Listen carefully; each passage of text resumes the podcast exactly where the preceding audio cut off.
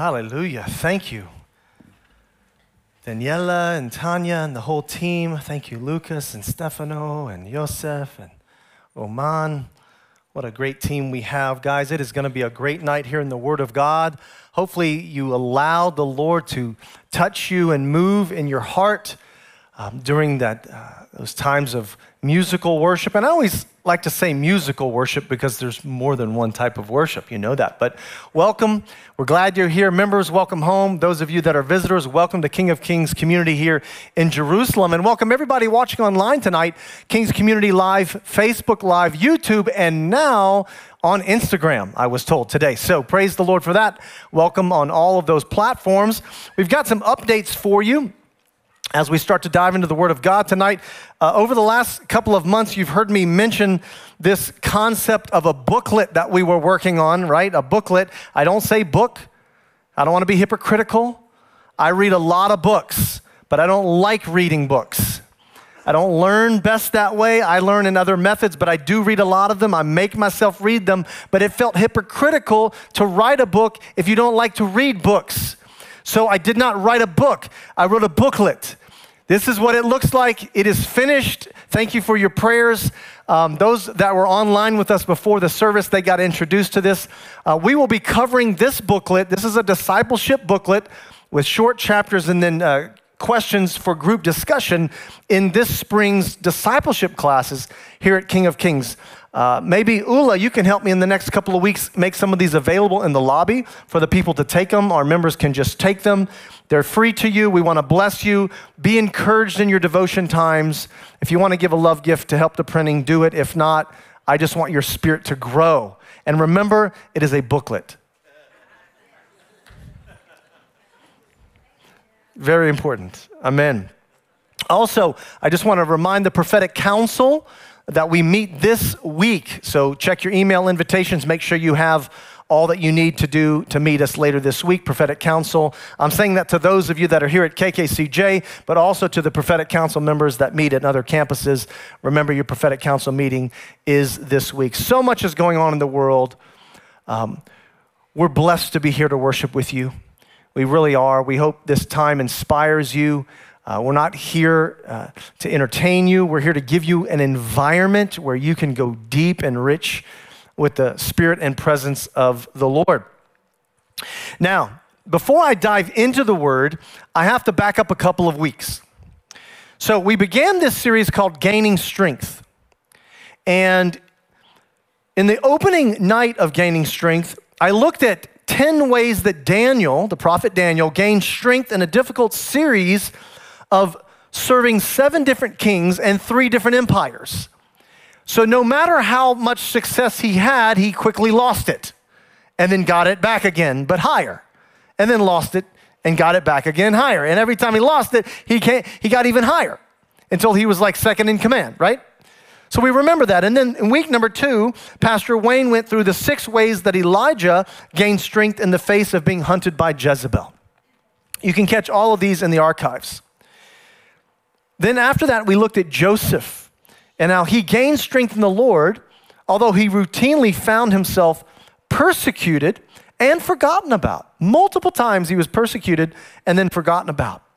Last week, Pastor Vako did a wonderful job of looking at King David and having walked through a very difficult time in his life of sin and bad choices. He dove deeply into repentance and found himself gaining strength in the Lord, even though he had to pay the consequences, pay the price of some of those bad decisions and what they led to. Now, after every time we get together on Sunday, and we have a worship service like this, and we have our classes and the things that go on after it in the prayer ministry. The elders of King of Kings, we meet together on Tuesdays.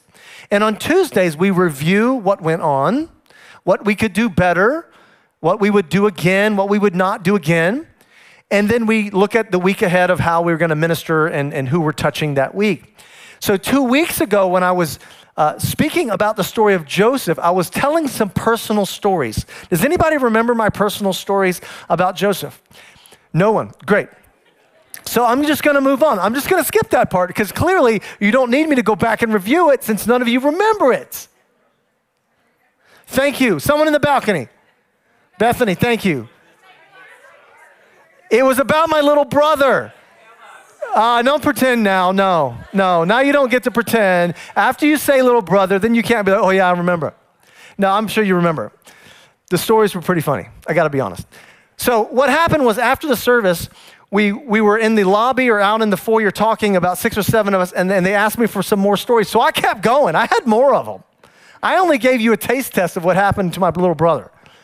But some of you, if, you, if, you, if you're joining us and you didn't hear that, go in the archives. But listen, quick summary, quick summary. My little brother fit into a mailbox. That was part of, that was kind of a big deal. We put him in a mailbox. Then we put him in a freezer. Then, then he, he told us, he, you know, he couldn't fit in the dryer, so we put him in a dryer. And we only did one rotation with the button. He only went around once. And so we were reviewing this as elders, and the elders said, You know, Pastor Chad, that was great you may want to give an update on how your relationship is doing with your little brother.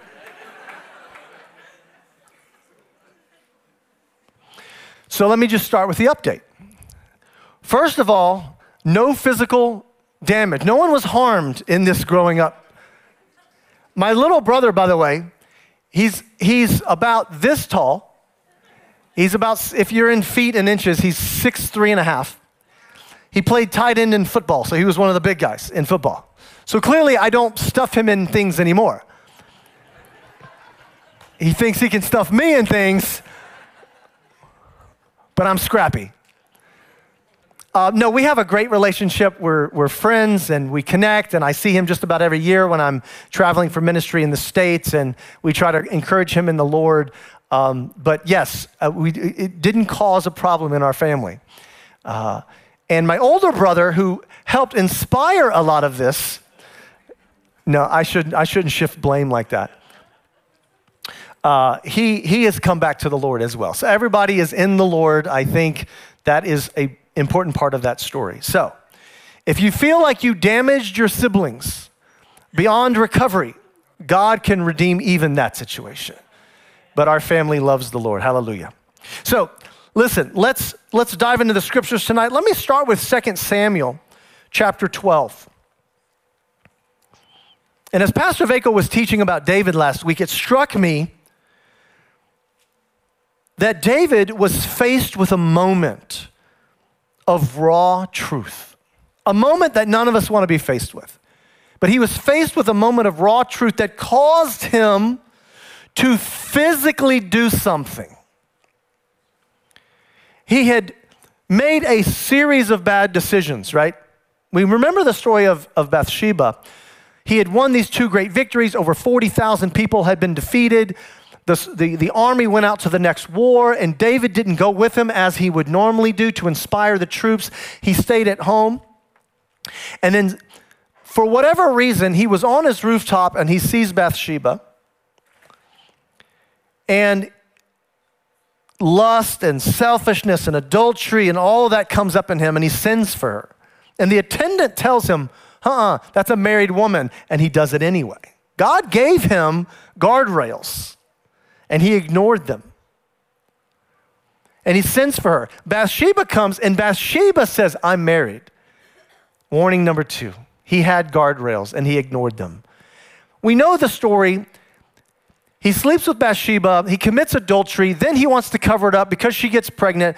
He devises this plan for Uriah to trick Uriah that he impregnated his wife, but then he wouldn't do it. So he tells Joab, the commander, have him go to the front lines, pull back, he's going to die. And it was murder.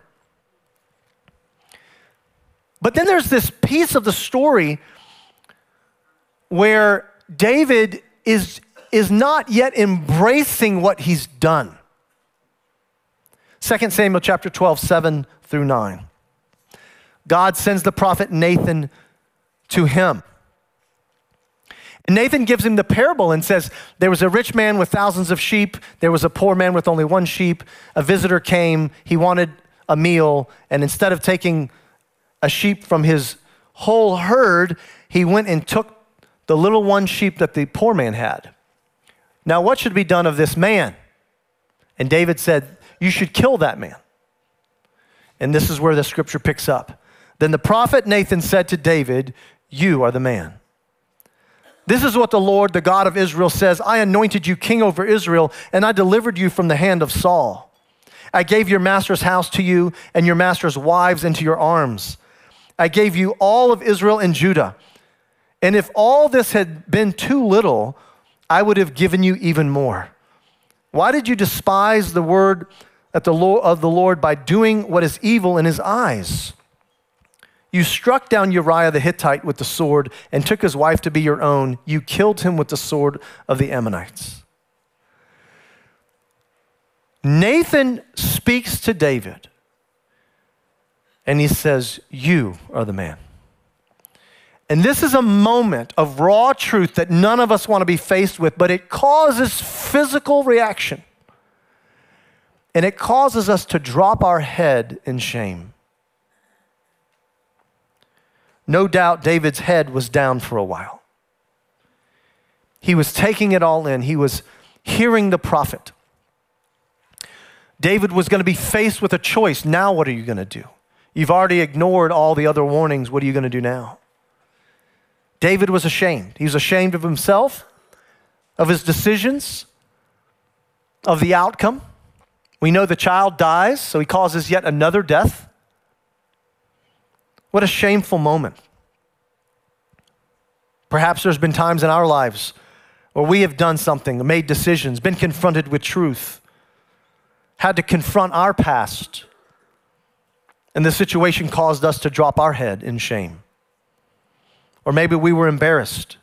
We couldn't look up. We couldn't look people in the eye. If they only knew what I did, if they only knew who I was, if they only knew what I said or what I stole or what I really think we would drop our head in shame and embarrassment. You know, there's, there's been times I like to share with you personal stories.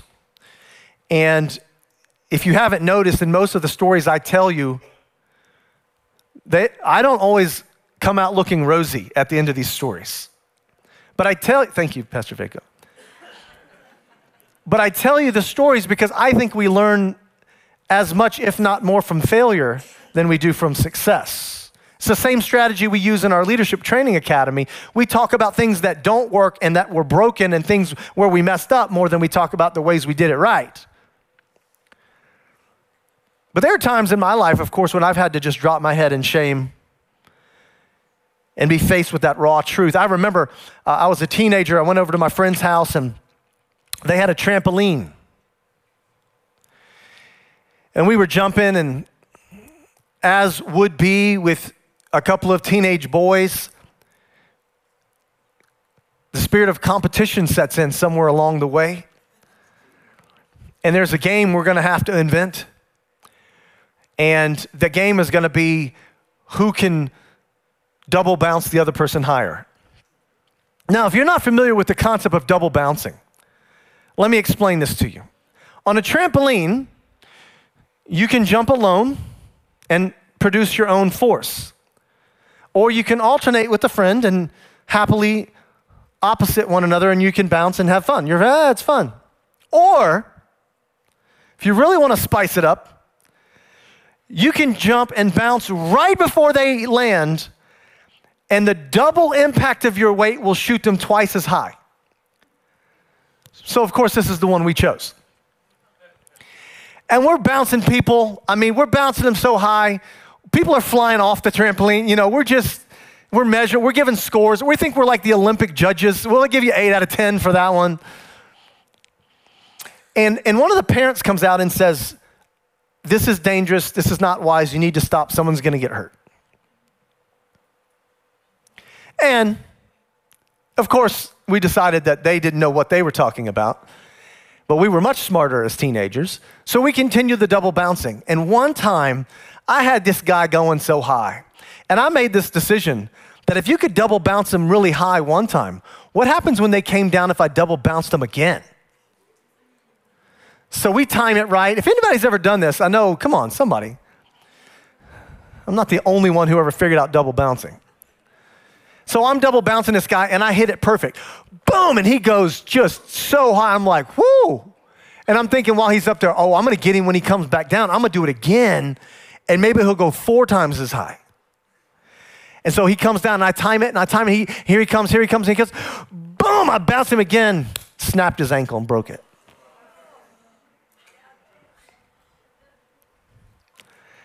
Here come the parents. What happened? Oh, he's screaming. I mean, he's screaming. You could hear him down the block. Scream. Here come the parents. What happened? What happened? Chad, you're the man. Like, what are you going to do? Here goes your head. I, you know, I was, that's my fault. I did that. I disregarded all the warning signs. I disobeyed. What are you going to do? You did it. And you're so ashamed. Now you got your buddy. He, they they're driving him to the hospital. He's still screaming in the car. I don't see him for a week at school. Comes back on crutches with a cast. All because I wanted to do something fun for myself. I was ashamed of it. I remember seeing his mom when they dropped him off. I don't want to see her again. You know, you look around, look that way. And I was ashamed, of course. I remember one time uh, I was in our own backyard, and in our backyard we had a fence. It was a wooden fence around it, and we were playing ball, throwing balls, whatever we were doing, and and uh, of course something had to go over the fence. That's just how it goes. It has to go over the fence. It can't ever stay inside the fence.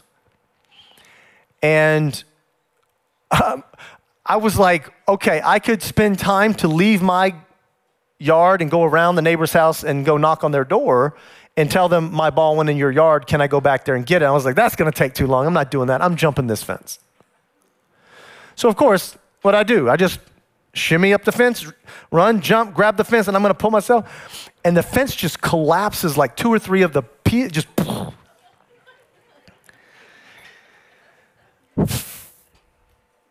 So, what do we do?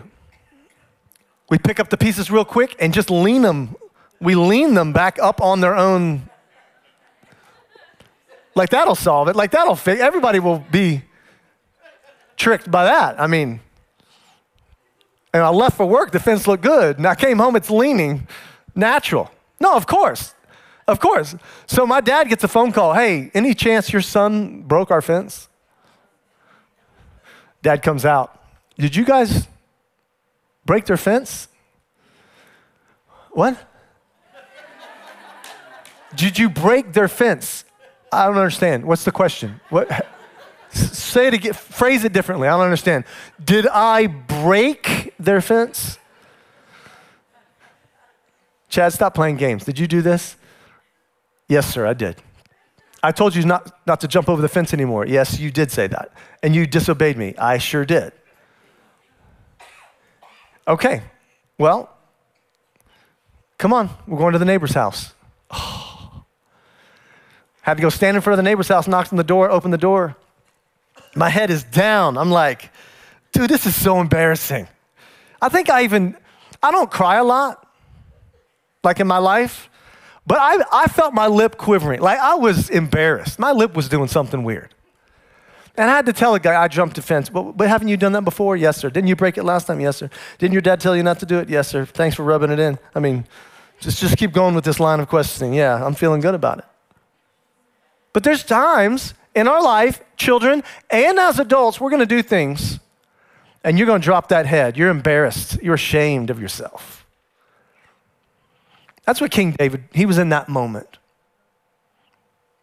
And I'm not trying to equate breaking a fence with murder.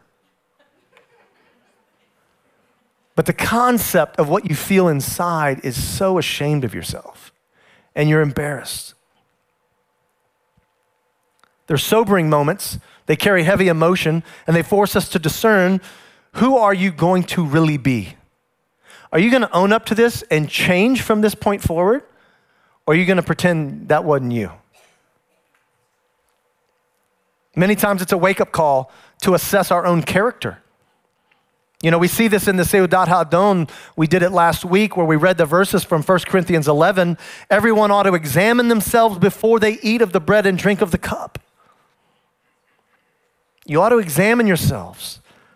And it says if, if we were more discerning with regard to ourselves, we would not come under judgment.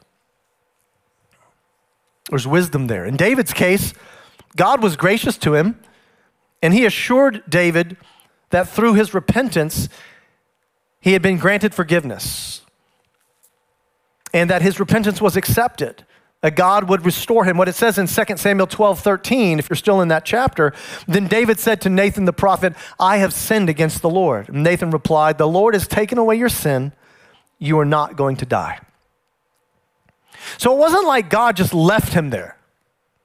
His head was down, he was ashamed. But the Lord assured him after true repentance, deep, remember, David had fasted. At, by this point, he had already, he was going through the mourning process of a son. He fasted and he, the son didn't live. But David is feeling this and he repents. And the Lord hears the true repentance and delivers the message I have heard you, you are not going to die. Now, certainly, David has one of the most sobering personal revelation moments that caused him to drop his head in shame. And there are other stories in the Bible that carry the same weight you're probably familiar with one of Yeshua's apostles and disciples, Peter, right? Kepha, Shimon. And he's the gung ho one, he's the most vocal. He will never leave Yeshua. He tells Yeshua, I will never leave you. It doesn't matter what they do to me, I will never leave you. And in Matthew chapter 26, 34, Yeshua says, Truly I tell you, Peter, this very night before the rooster crows, you will disown me three times. There is no way that's happening. I would never disown you. They could threaten to kill me. Yeshua, me and you, we are so tight, there's no chance. Yeshua says, Tonight you'll do it. Now, all three gospels, all the other three gospels, so all four of them together, every one of them has this account. I won't leave you. Yes, you will. You'll deny me right? And all four of the Gospels talk about when he finally denies the Lord, but it's Luke that captures the emotion of the moment. Look at Luke chapter 22, 60 and 61. After they are accusing him, you know the man. Peter replied, Man, I don't know what you're talking about. That's the third denial. And just as he was speaking, the rooster crowed. The Lord turned and looked straight at Peter. Then Peter remembered the word the Lord had spoken to him before the rooster crows today, you'll disown me three times. You talk about a drop your head moment. I'll never deny you.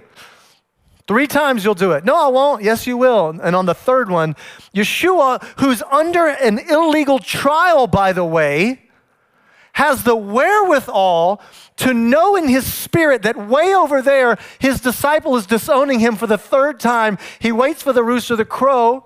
And as soon as he crows, even though he's focused on getting tried, he looks right at Peter. That's what I told you. Man, when Peter saw Yeshua, that head had to go down. I'm so ashamed that I just did that. And Peter, like David, had to live in that for a while, right? Because we don't get to the part where Yeshua brings him back out of it for quite some time. We go through the whole death and resurrection, and, and then Peter gets to connect with Yeshua on the reconciliation. John chapter 21, verse 15. When they had finished eating, Yeshua said to Simon Peter, Simon, son of John, Do you love me more than these? Yes, Lord, he said. You know that I love you. And Yeshua said, Then feed my lambs. And again, Yeshua said, Simon, son of John, do you love me? He answered, Yes, Lord, you know that I love you. Yeshua said, Then take care of my sheep. The third time he said to him, Simon, son of John, do you love me? And Peter was hurt because Yeshua asked him the third time, Do you love me? And he said, Lord, you know all things. You know that I love you. Yeshua said, Feed my sheep. We're smart enough to know that Yeshua wasn't unaware of his love, he was giving Peter a chance to atone for all three denials. You said you didn't know me? Let's fix that. Do you love me? I do. You said you didn't know me twice. Do you love me? Yes. How about the third time? Do you still love me? Yes, sir, I love you. God took David and figured out a way to lift his head up. David could never have lifted his own head up after what he did. Yeshua found a way to, to pick up Peter's head. Because you just denied the Lord, the thing you're not allowed to do. Mr. Peter, and on you I will build the congregation. And you did it three times. Peter would have never, in my opinion, Peter would have never recovered. That's my personal opinion. If Yeshua had not lifted his head, I don't think Peter would have ever recovered because of the guilt of standing in front of a crowd saying, You should know the Lord Yeshua. And somebody would have said, Wait, aren't you the one that denied him? I don't think Peter would have ever recovered. And the Bible is full of these stories. Adam and Eve, for goodness sakes. Genesis chapter 3, verse 6. When the woman saw that the fruit of the tree was good for food and pleasing to the eye and also desirable for gaining wisdom, she took some of it and ate it. She also gave, gave some to her husband who was with her, and then he ate it. Then the eyes of both of them were opened, and they realized that they were naked, so they sewed fig leaves together and made coverings for themselves. Then the man and his wife heard the sound of the Lord God as he was walking in the garden in the cool of the day, and they hid from the Lord God among the trees of the garden. They dropped their head. Shame and guilt. We know it because of it produced a physical response.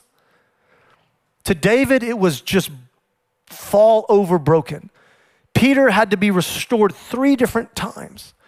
And Adam and Eve felt so ashamed, they went and decided to make some kind of clothes out of leaves. Shame produces a physical response.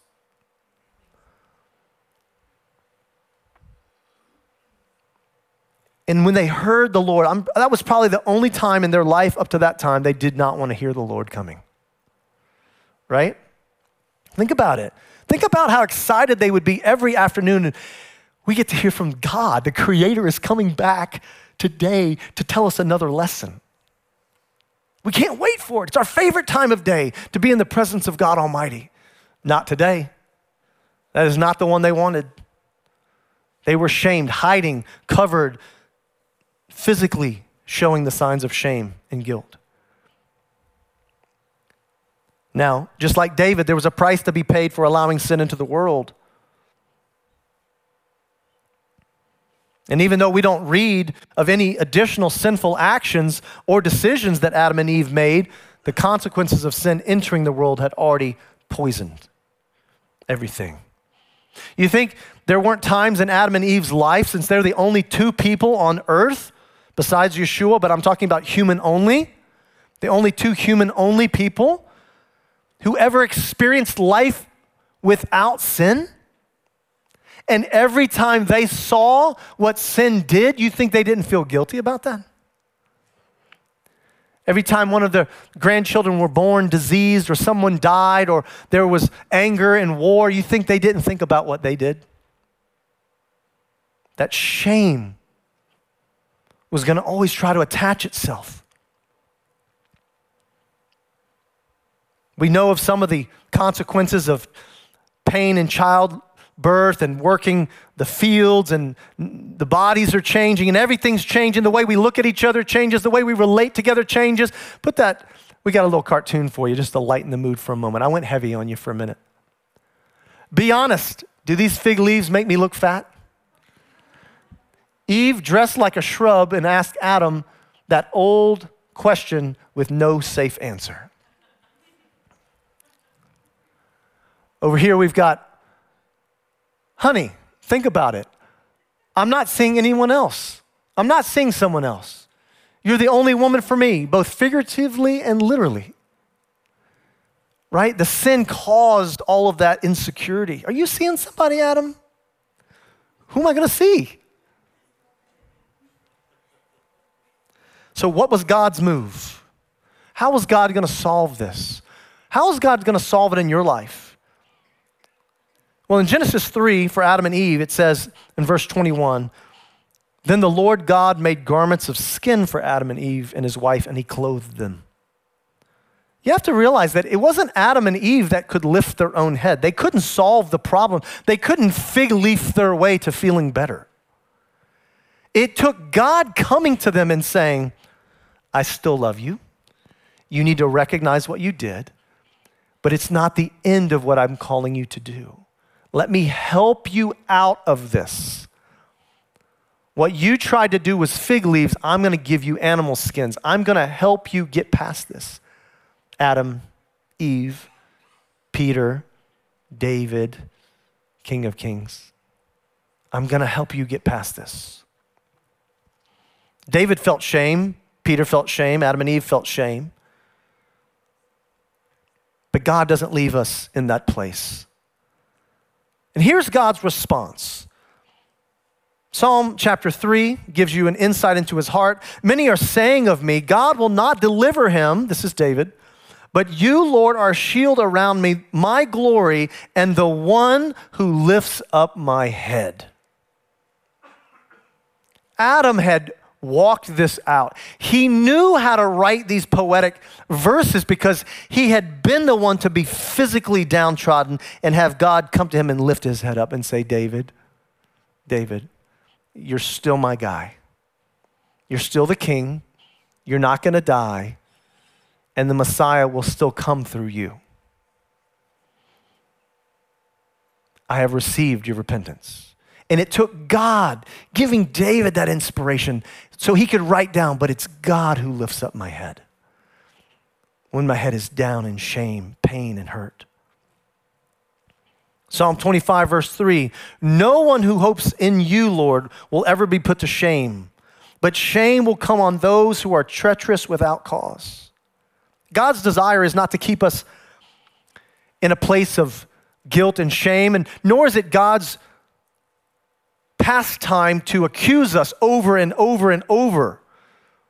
That pattern of accusations over and over belongs to Satan.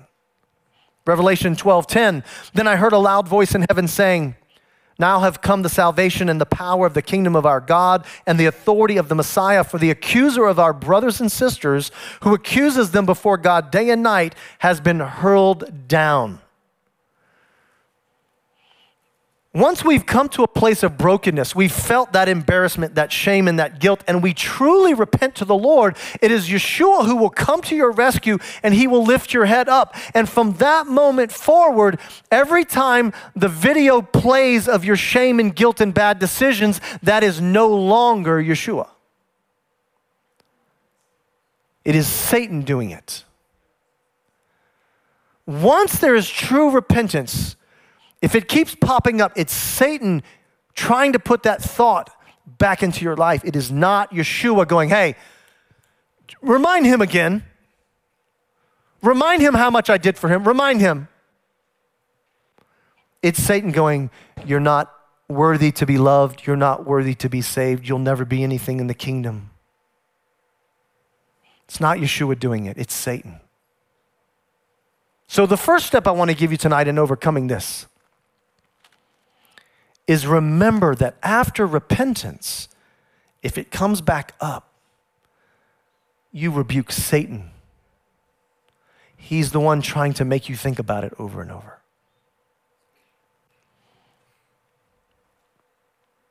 God's heart is to forgive, to cleanse, and to lift up our head. That's the reason He came to die. He didn't come to die so that He could remind you over and over. He came to take that away from you. We were not created to live in shame. Shame did not exist when we were created. It was a product of the fall. So therefore, we don't live in it. That's not what you were created to do. And God is trying to constantly transform us to a state of being for which we were created. And shame is not part of that. Let me give you the key phrase of tonight God will try to find a way to restore us as long as Here's the condition as long as we do not persist in that sin. We pick up this principle from Romans chapter 11, verse 22. Speaking of Israel being brought into salvation and grafted into the vine. Consider therefore the kindness and sternness of God, sternness to those who fell, but kindness to you, provided that you continue in his kindness.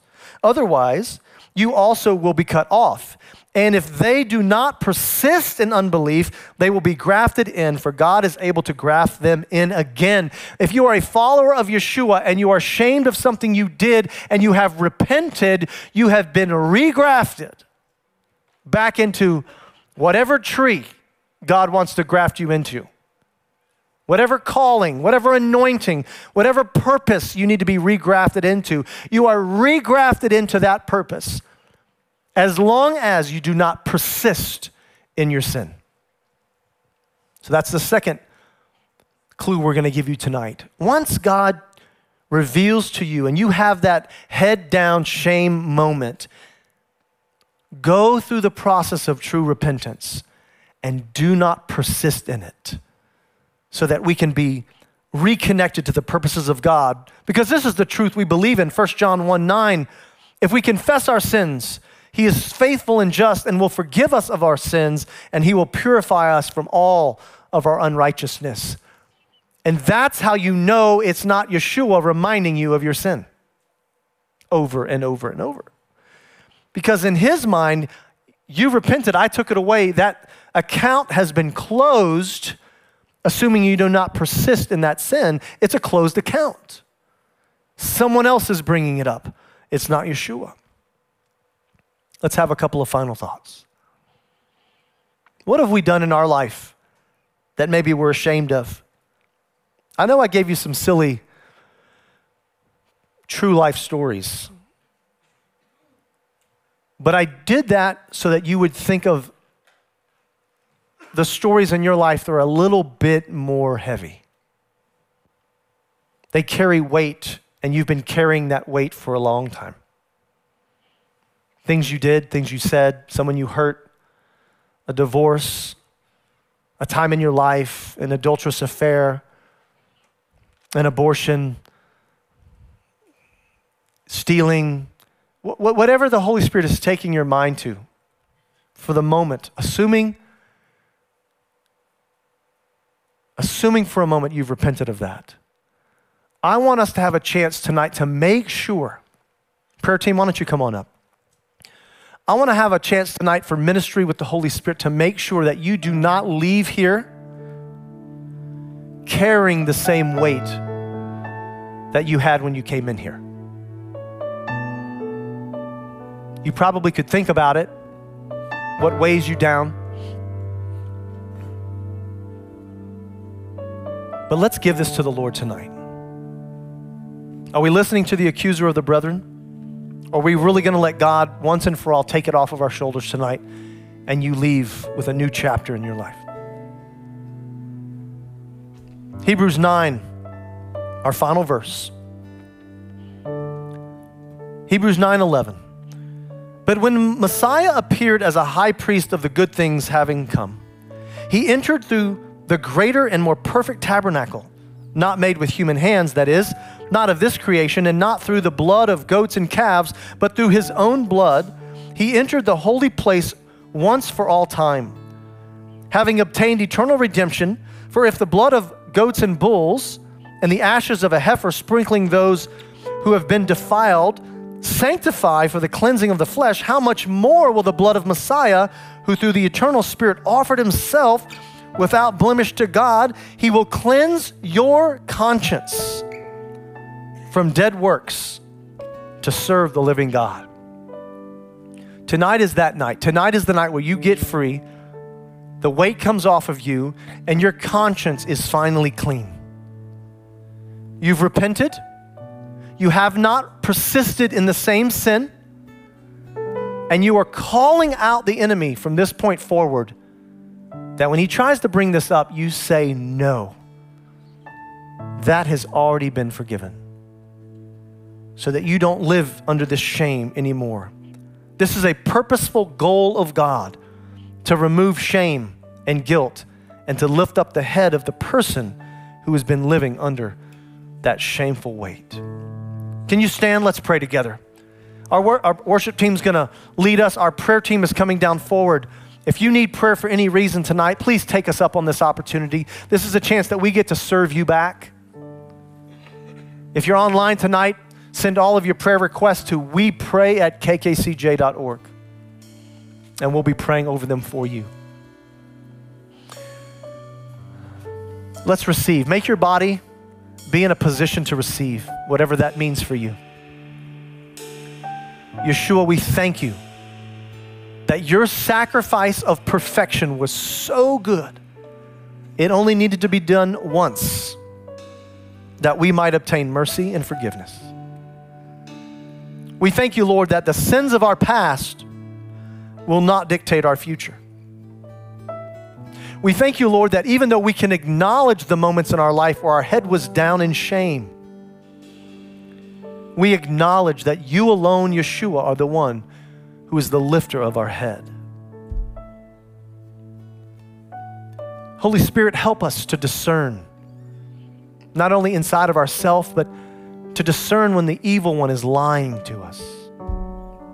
When his demonic forces are trying to pull us down and drown us with guilt and shame. We are to remind him that if we confess our sins, Yeshua is faithful.